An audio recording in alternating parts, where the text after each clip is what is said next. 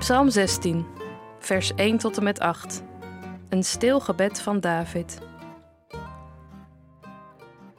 Bescherm mij, God, bij u ben ik veilig. Ik zeg tegen u: U bent mijn Heer. Ik vind mijn geluk alleen bij u. Vroeger vereerde ik andere goden, maar ik zal niet meer offeren in hun tempels. Ik zal niet meer tot hen bidden, want mensen die andere goden dienen krijgen veel ellende en verdriet. Heer, u geeft me alles wat ik nodig heb. Mijn leven is in uw handen. Alles wat ik van u ontvang is goed. Ik ben gelukkig met wat u mij geeft. Heer, ik dank u, want u geeft mij raad. Steeds denk ik aan uw lessen, zelfs in de nacht. Steeds denk ik aan u, Heer. U bent altijd bij me. Er kan met mij niets ergs gebeuren.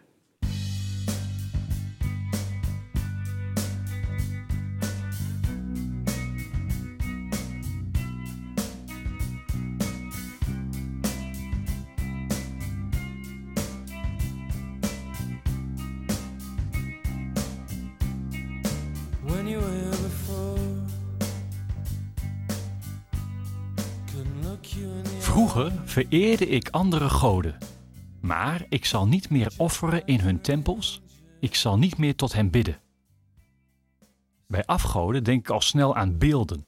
Houten beelden of gouden beelden, zoals het bekende verhaal van het gouden kalf waar de Israëlieten voor knielden in de woestijn. En het komt op mij altijd een beetje primitief over.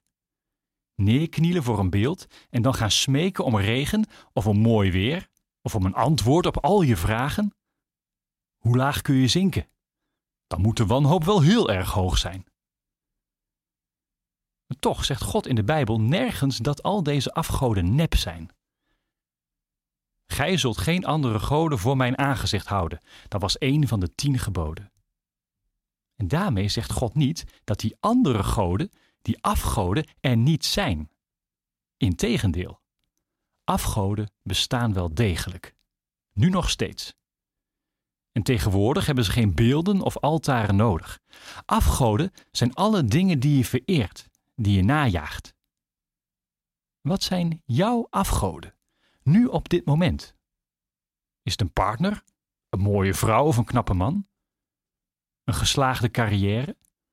Een mooi huis met alles erop en eraan? Een mooi lichaam of een goede gezondheid? Het welzijn van je kinderen? Geld? Of heel stiekem toch je eigen geluk?